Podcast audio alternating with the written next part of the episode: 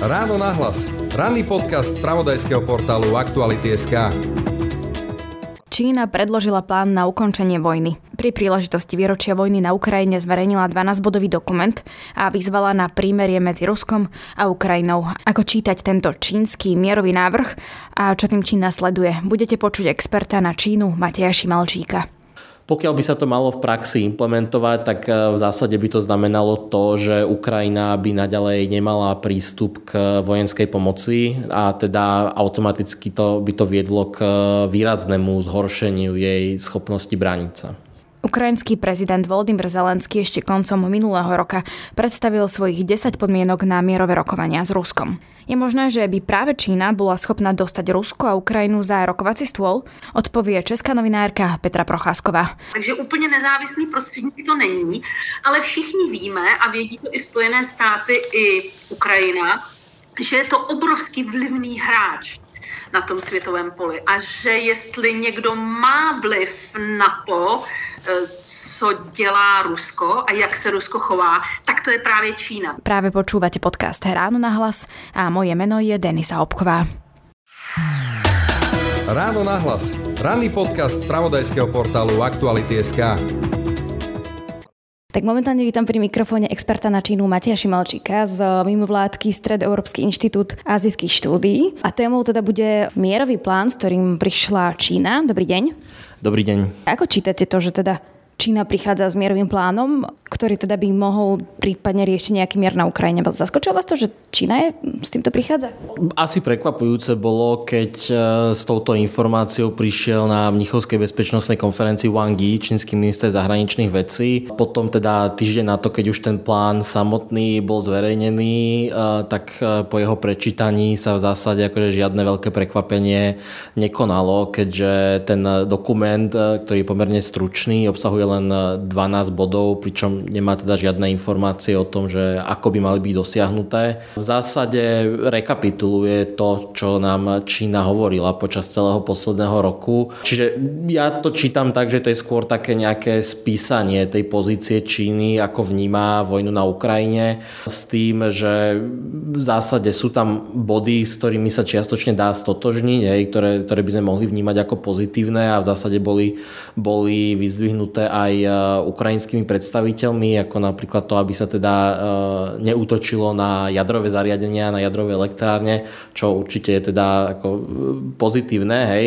A na druhú stranu ten dokument je v svojej celistvosti pomerne problematický a to z viacerých dôvodov. V prvom rade jeho príprava nebola vôbec konzultovaná s Ukrajincami, napriek tomu, že teda ešte pred jeho zverejnením prebiehali pomerne intenzívne kontakty s Ruskom na, na vysokej úrovni, čiže nejaká tá možnosť korigovať a ovplyvniť jeho obsah je v zásade nie rovnomerná medzi tými dvoma uh, stranami konfliktu. Čiže myslíte, že bola konzultovaná s Ruskom, ale nie s Ukrajinou? Je to podľa mňa pravdepodobné, lebo ako, ako nevieme to na 100%, ale je to podľa mňa pravdepodobné aj vzhľadom na to, že Wang Yi potom ako teda skončil svoje európske turné sa po ceste do Pekingu uh, zastavil v Moskve a stretol sa s Vladimírom Putinom a zároveň teda Moskva mala v zásade pozitívnu reakciu aj na ten samotný plán čo teda nám ukazuje, hej, že ak už aj teda s Moskvou priamo nebol v nejakej veľkej miere konzultovaný, tak minimálne je koncipovaný tak, že z neho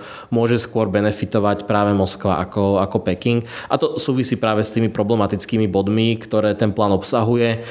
Vyzdvihnúť treba asi dva z toho. V prvom rade to, že Čína tam opakuje svoju dlhoročnú pozíciu, že odmieta akékoľvek sankcie a v druhom rade teda je tam taký bod, ktorý hovorí o tom, že um, riešenie ruskej agresie na Ukrajine nemôže spočívať v nejakom uh, zmyšľaní studenej vojny a je potrebné odmietnúť také nejaké akože vedenie medzinárodných vzťahov na základe uh, mocenských a vojenských blokov, čo sú teda také, také tropy, hej, ktoré, ktoré tá, ten čínsky diskurs zahranično-politicky veľmi rád, uh, veľmi rád používa.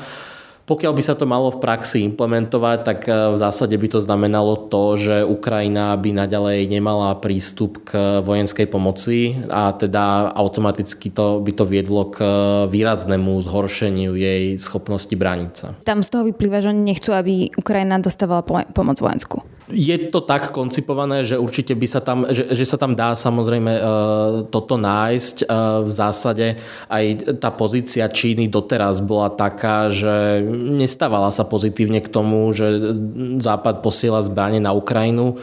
Čína za ten posledný rok v zásade veľmi, veľmi intenzívne preberala rúskú propagandu o vojne, preberala tie narratívy, s ktorými prichádzalo Rusko a tie teda vo svojej komplexite teda mierili na nejakú delegitimizáciu e, Západu a jeho pomoci Ukrajine a zároveň teda aj hovorili e, o tom, že teda ruská agresia je v nejakej podobe legitimná, lebo Rusko má svoje údajne legitimné bezpečnostné záujmy, ktoré musí chrániť a že za všetko aj tak na konci dňa môžu Spojené štáty americké a NATO, ktoré keby neexpandovali na východ, tak Rusko by, Rusko by uh, nikdy nič takéto nespravilo, čo je samozrejme uh, narratív, ktorý odporuje akejkoľvek uh, logike, že tu ideme vyviňovať uh, agresora uh, z jeho vlastného konania.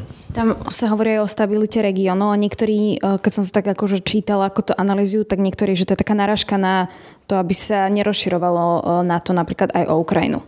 Presne tak a to, to je aj to, to, čo som hovoril, hej, že je tam tá zmienka o tom, že nemôže riešenie nejakej, nejakého mieru na Ukrajine byť založené na, na nejakých vojenských blokoch. Hej. Čiže smeruje to k tomu, aby ten narratív, ktorý Čína prichádza, smeruje k tomu, teda, aby sa Ukrajina nestala členom NATO. Či z toho teda plánu, lebo oni tu zároveň hovoria, že rešpektovanie suverenity všetkých štátov. Či z toho vyplýva, že či vlastne hovoria, že dobre, chceme mier, ale bude vyzerať tak, že Rusko sa stiahne odtiaľ, alebo iba hovoria, že nedávajte zbrane, ale Rusko sa nemusí stiahnuť. No, tá pozícia, ktorú Čína vyproduktovala, ten pozičný dokument je skutočne takýto kontradiktorný, ale ako kontradikcia je takým tým veľmi typickým znakom čínskej zahraničnej politiky, kedy Čína s tým, že musí častokrát konať tak, aby zároveň posilňovala nejaké svoje vlastné mocenské záujmy, či už na svojej periférii, pokiaľ ide o Tibet, Hongkong, Tajvan a tak ďalej, alebo celkovo v nejakom tom globálnom, globálnom meradle, tak, tak niekedy je to tak, zväzuje tie ruky hej, a, a nemôže úplne povedať to, čo by skutočne chcela a potom, potom sú tie, tie vyjadrenia presne takéto kostrbaté. Tie body jednotlivé samozrejme treba čítať v nejakej, v nejakej ich celistvosti. Čína tam spomína samozrejme, že musí byť rešpektovaná suverenita a teritoriálna integrita a to v zásade hovorila celý čas od začiatku vojny. Hej. Na druhú stranu vždycky tam práve aj dochádzalo k tomu, k tomu, k tomu ale a to ale vždycky bolo v tom, že ale Rusko má teda legitimné bezpečnostné záujmy, ale Ukrajina teda sa nemôže stať členom NATO, ale Ukrajinu nemožno vojensky podporovať. Čiže, čiže na konci dňa tá pozícia vyzerá tak, že áno, je tam teda učinené za dobré tej požiadavke, aby bola spomenutá tá suverenita a rešpekt voci suverenite, ale na konci dňa tá pozícia je v zásade, v zásade proruská a keď si to potom prepojíme aj s tým, s tým nejakým konkrétnym konaním, ktoré Čína e, robila za posledný rok, tak, tak je to celkom jasné, hej, že tá pozícia je primárne, primárne proruská a teda primárne sledujúca čínske vlastné hej, hej, záujmy. Um, tá podpora Ruska sa netýka len toho, že Čína preberá tú ruskú propagandu a šíri ju ďalej svojimi kanálmi. vidíme tam v akejsi podobe ekonomickú podporu, hlavne teda v tom, že Čína nakupuje e, vo väčšej miere ako pred vojnou e, ruskú ropu a plyn a tým pádom pomáha Rusku generovať financie potrebné na vedenie vojny, o ktoré Rusko v zásade v dôsledku západných sankcií prišlo, keďže už v takej miere nemôže vyvážať fosílne paliva do Európy. Sice teda ten, ten výpadok nie je pokrytý na 100%, lebo Čína nakupuje ropu za výrazne nižšie vyššiu cenu, ako nakupovala Európa, ale aspoň, nejaká čiastočne, aspoň čiastočne to tomu Rusku pomáha vykryť tú stratu. Objavovali sa opakovane tvrdenia o tom, že či náhodou čínske firmy a čínske banky nepomáhajú Rusku obchádzať e, sankcie. V poslednej dobe sa k tomu pridali aj rôzne varovania západných e, tajných služieb o tom, že Čína e, zvažuje, respektíve už čiastočne aj poskytuje Rusku vojenskú pomoc. Naposledy teda boli informácie o tom, že na fronte sú používané čínske drony. Hej. Čiže, či, čiže toto v tej nejakej celistvosti vytvára ten obráz, že Čína koná v zásade v prospech Ruska a tou čerešničkou na torte je potom to, ako Čína hlasuje v OSN, kde nepodporuje žiadne rezolúcie kritické voči Rusku. V prípade takých, ktoré sú skôr toho symbolického charakteru, tam sa zdržiava hlasovania, ale pokiaľ ide už o skutočne také rezolúcie, ktoré volajú po konkrétnych, po konkrétnych krokoch, ktoré by mali Rusko sankcionovať, tak tam, je, e, tam, ich, e, tam proti ním úplne akože hlasuje proti. Týkalo sa to napríklad rezolúcie o pozastavení e, ruských práv v Rade pre ľudské práva OSN alebo rezolúcie, ktorá volala potom, že Ukrajina musí mať nejaký nárok na, na reparácie potom po vojne. Čo Čína teda chce, aby vyhralo Rusko tú vojnu? Alebo Ukrajina? Viem, že to je ťažká otázka, ale asi nejaké náznaky možno teda ja by som to úplne takto nestával. Čo Čína chce je, aby, uh, bol, aby sa jej podarilo presadzovať svoje vlastné záujmy. To je teda tá alfa a omega, hej, ktorú, ktorú Čína sleduje. Uh, Čína napriek tomu, že momentálne Rusko podporuje, nemá nejaké formálne spojenectvo s Ruskom. I keď teda uh, hovorilo sa teda ešte pred vojnou uh, v čase, keď začínala Olympiáda v Pekingu, že teda Čína a Rusko majú teda priateľstvo bez hraníc, ale, ale není to formálne spojenectvo, hej, ako by sme, ako napríklad poznáme zo Severoatlantickej aliancie, ktoré by aj predpokladal nejaké, nejaké záväzky na e, spoločnú obranu a tak ďalej. Čiže, čiže to konanie Číny je vysoko pragmatické v tomto, v tomto ohľade a, a pokiaľ by sa napríklad tie náklady pre Čínu e, zvýšili, pokiaľ ide o podporu Ruska, tak, že by prevyšovali e, straty z hľadiska jej vzťahov so západnými štátmi, ktoré sú pre Čínu o mnoho významnejším ekonomickým partnerom, tak e, je možné, že by Čína čiastočne zrevidovala svoj, svoj postoj. Napriek tomu treba tam do toho premietnúť aj tú nejakú politickú a geopolitickú realitu, kde Čína dlhodobo volá po premene svetového usporiadania z tej, e, z toho unipolárneho usporiadania, ktoré poznáme teraz, kde teda máme Spojené štáty ako nejakého hegemona a jedinú takú tú skutočne e, super veľmoc na nejaké multipolárne usporiadanie, kde by sa vzájomne vyvažovali rôzne mocenské poly a v tejto vízii Čína a Rusko sú jednými z týchto, z týchto polov, čo majú slúžiť na vyvažovanie americkej moci vo svete. V zásade takéto usporiadanie potom e, aj predpokladá nejakú eróziu toho medzinárodného usporiadania, ktoré poznáme po, od, od konca jednak druhej svetovej vojny a potom studenej vojny, uh, ktoré je založené na rešpekte k pravidlám, na dodržiavaní medzinárodného práva, uh, tak aby teda dokázala Čína bez, bez, tohto, bez takýchto nejakých obmedzení presadzovať tie svoje, svoje mocenské záujmy. Takže či Číne vlastne vyhovuje, vyhovuje slabé Rusko alebo silné Rusko? Myslím, že Čína ten e, pohár vníma ako taký poloplný. Hej. E, na jednej strane, ak by Rusko uspelo, tak by to bol významný prínos práve k tej snahe o redefinovanie toho svetového poriadku. Um, Naopak, pokiaľ by Rusko prehralo, bolo by výrazne oslabené, ale v nejakej podobe by ten súčasný režim prežil, tak by bolo tak oslabené, že by si ho Čína dokázala zase o mnoho viac pripútať k sebe ako nejaký, nazvime to, vazalský, vazalský štát. Konec koncov ten historický vývoj k tomu už aj pred vojnou čiastočne, čiastočne smeroval, nakoľko v rámci teda toho nejakého partnerstva, síce historicky teoreticky malo vždycky navrh Rusko, i keď teda potom od tzv. Teda tej čínsko-sovietskej roztržky v 60. rokoch tie vzťahy boli prerušené, tak ale potom sa teda zase nejak obnovili hej, po konci studenej vojny a nejaká vzájomná podpora tam odtedy, odtedy predbieha. Ale malo, malo proste ako dlhodobo to Rusko navrh v tom vzťahu, ale s tým, ako sa rozvíjala čínska ekonomika a ruka v ruke tým, rast, tým rastie aj teda nejaký uh, mocenský a vojenský potenciál, tak uh, dnes uh, hrá tie prvé husle v tom vzťahu skôr tá, skôr tá Čína. Hej, a a pokiaľ by teda Rusko vyšlo, vyšlo z vojny ako výrazne oslabené, tak e, táto dynamika by bola, by bola potvrdená. Zároveň, ak, by teda, ak bude teda dôsledkom to, že Rusko bude úplne odrezané od západu, čo teda v tom scenári, že Rusko prehrá, ale režim prežije, je veľmi pravdepodobné, tak nebude mať na výber hej, a bude musieť sa viacej pripútať práve, práve k Číne.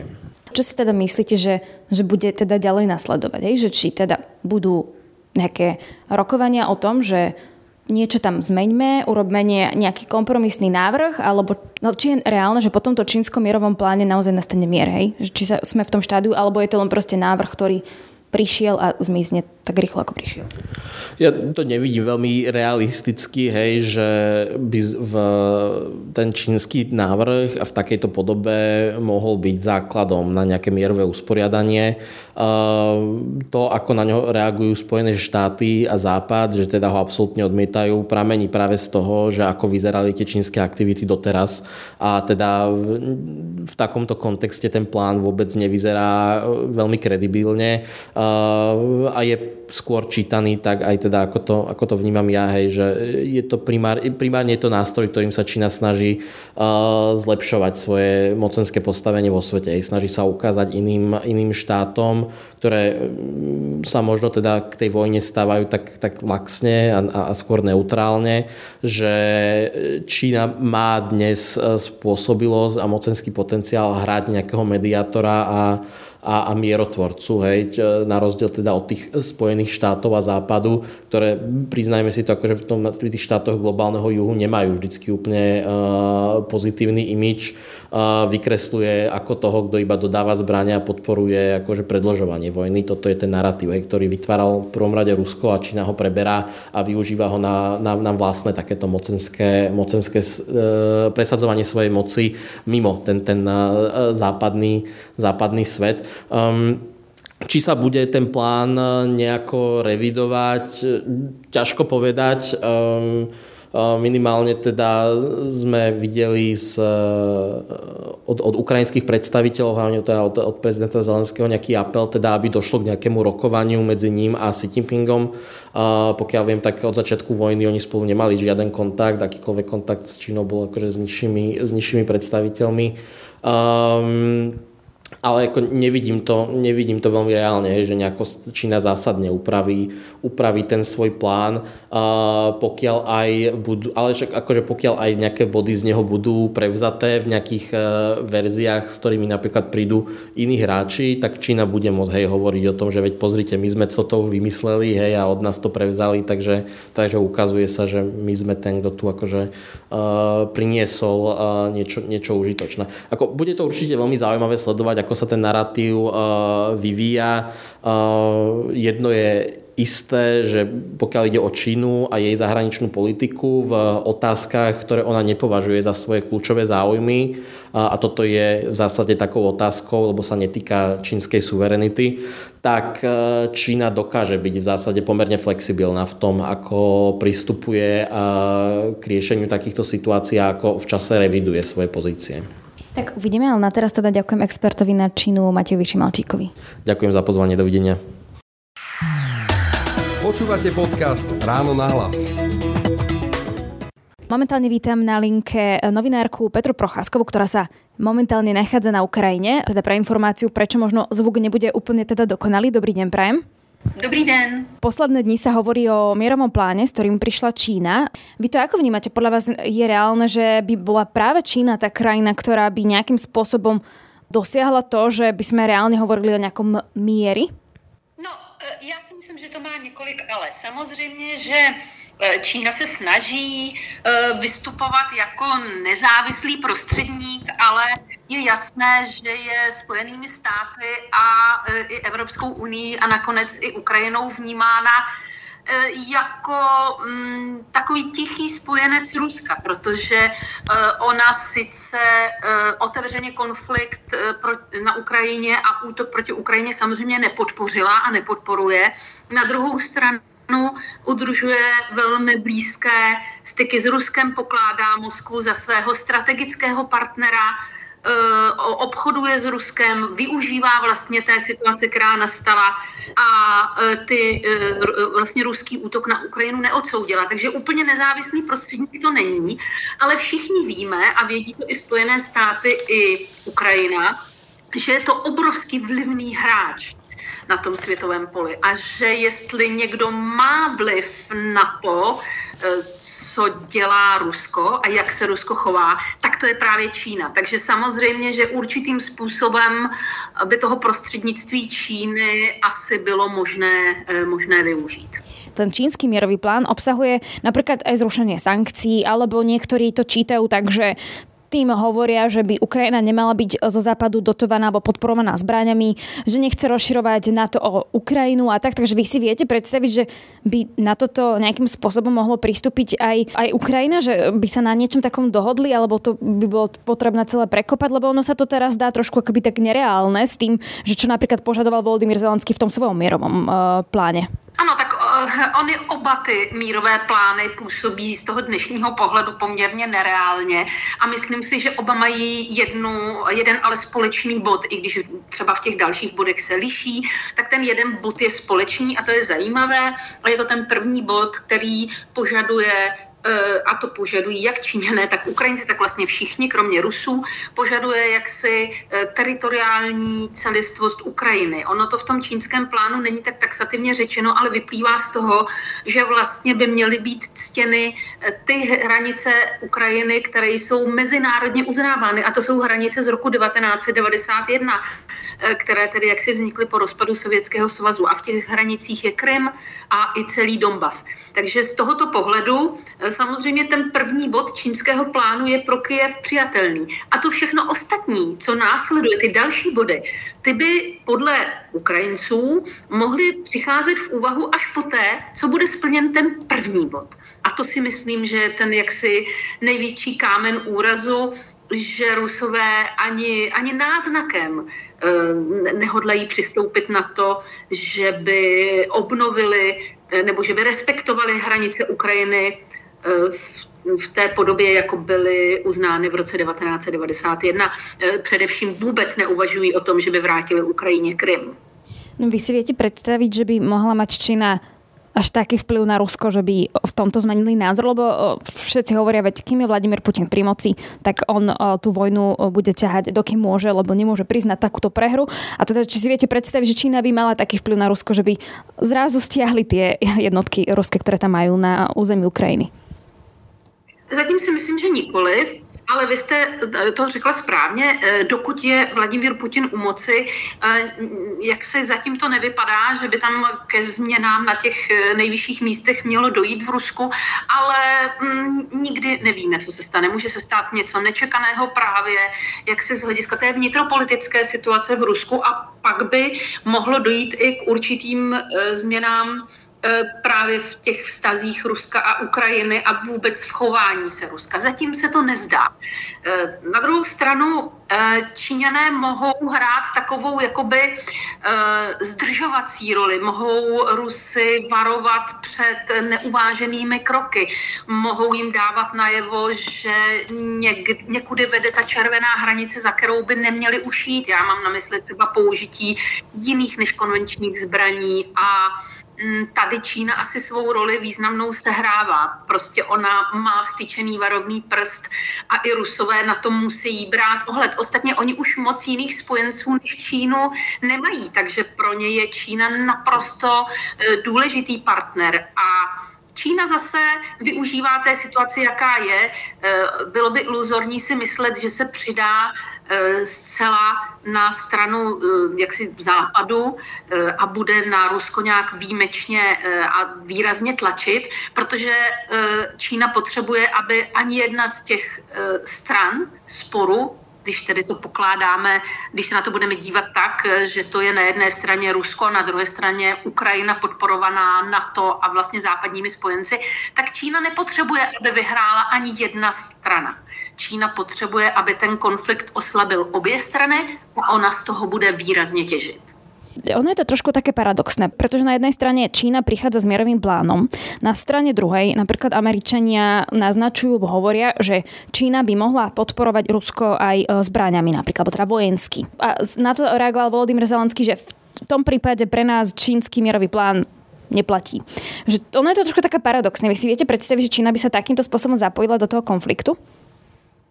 Tak říkají to američané, ale zase eh, nemusíme úplně všechno, co eh, vypouštějí američané a západní spojenci do veřejného prostoru eh, vnímat jako jako jednoznačný fakt. Jsme novináři, eh, takže musíme pochybovat. Je možné, že to je třeba jedna z informací, které sami o sobě mají sehrát nějakou roli eh, a že to tak není. V tuto chvíli nejsme schopni eh, to úplně prověřit, jestli Čína připravuje nějaké dodávky zbraní do Ruska nebo ne. Z hlediska Číny si myslím, že by to nebyl úplně rozumný krok. Čína zkrátka musí lavírovat teď na, a ona to umí velmi dobře, lavírovat na takové tenké niti a hrát to jaksi na, na obě strany. A to si myslím, že ona si umí dost dobře spočítat, co by se stalo. Například, kdyby začala uh, dodávat zbraně Rusku, tak by automaticky byla přiřazena uh, na tu ruskou stranu konfliktu. A to si myslím, že si Čína nepřeje. Jak, jak si z geopolitického důvodu, tak i především z ekonomických a obchodních důvodů, protože Čína potřebuje Eh, zůstat výrazným obchodním partnerem západního společenství. Takže mm, je to, jak říkáte, paradoxní, ale nemusí to být také úplně pravda. Může to být informace, která má, být, eh, má sloužit jako varování, jako výrazné varování, nikoliv eh, to, že se tak skutečně děje. Aby som to aj nejak uzavrela, že či napríklad to, že teda Čína prichádza s takýmto plánom, že Volodymyr Zelenský už pred nejakým časom predstavil ten svoj plán, či to môže naznačovať, že niečo sa začína hýbať, alebo to zatiaľ sa len odloží niekde do stolíku a vyťahne sa to, neviem, o pol roka, o rok, keď kto vie, ako teda dopadne tá situácia na fronte. Je jasné, že obě ty strany jsou po uh, ročním válčení hodně vyčerpané. Uh, jak uh, v té živé síle Rusko mobilizovalo, ale má obrovské ztráty. Ukrajina také mobilizovala, má také značné ztráty, i když mm, vzhledem k tomu způsobu, jak válčí menší než Rusové, ale je to opotřebovávací válka už v posledních měsících a mm, ano, to, vyčerpání je tam patrné. Ještě není takové, aby politici e, začali jakýmkoliv způsobem naznačovat, a myslím tím především tedy prezidenta Zelenského a prezidenta Putina, aby začali naznačovat, že už e, jsou ochotní k nějakým jednáním. Obě strany zatím trvají na tom, že dosáhnou svých cílů. Z hlediska Ukrajiny je to naprosto legitimní cíl osvobodit celou Ukrajinu, vytlačit Rusy ze svého území. Z hlediska Ruska jsou to takové ty měnící se podivné pofiderní cíle, jako demilitarizovat Ukrajinu a, a vyhrát válku nad, nad Západem a podobně. Ale myslím si, že ten čas přijde. Já bych nechtěla odhadovat kdy, ale ty mírové plány, jak čínský, tak ten ukrajinský, se mohou stát za několik týdnů, měsíců, nedej bože let, ale myslím si, že to bude dřív, základem k nějakému jednání. Ale předtím, než se jedná o míru v této podobě, jak je představen v těch mírových plánech, tak bývá uzavíráno příměří, klid zbraní. To znamená, že se nevyjednává vůbec nic, kromě toho, že se přestane střílet. A to je třeba učinit jako první krok. Teprve potom přijdou ty politické požadavky z obou stran. Čo dnes teda vidíme, že Rusi majú svoju ofenzívu a Ukrajinci sa pripravujú potom, ako prídu dodávky zo západu, že by mohli oni spustiť ofenzívu, ofenzívu čiže to zatiaľ nevyzerá, že by sa zložili zbrania. Zatím to vypadá tak, že obě strany se rozhodly, že předtím, než by vůbec naznačili nějakou možnost jednání o příměří, tak potřebují dosáhnout nějakých významných územních zisků. Tak to bývá, protože ta, ta armáda musí svému politickému vedení a svým občanům ukázat, že tady neumírali občané té země nadarmo. Rusové se za každou cenu snaží dobít Bachmut a další ty oblasti na Donbasu, na východní frontě.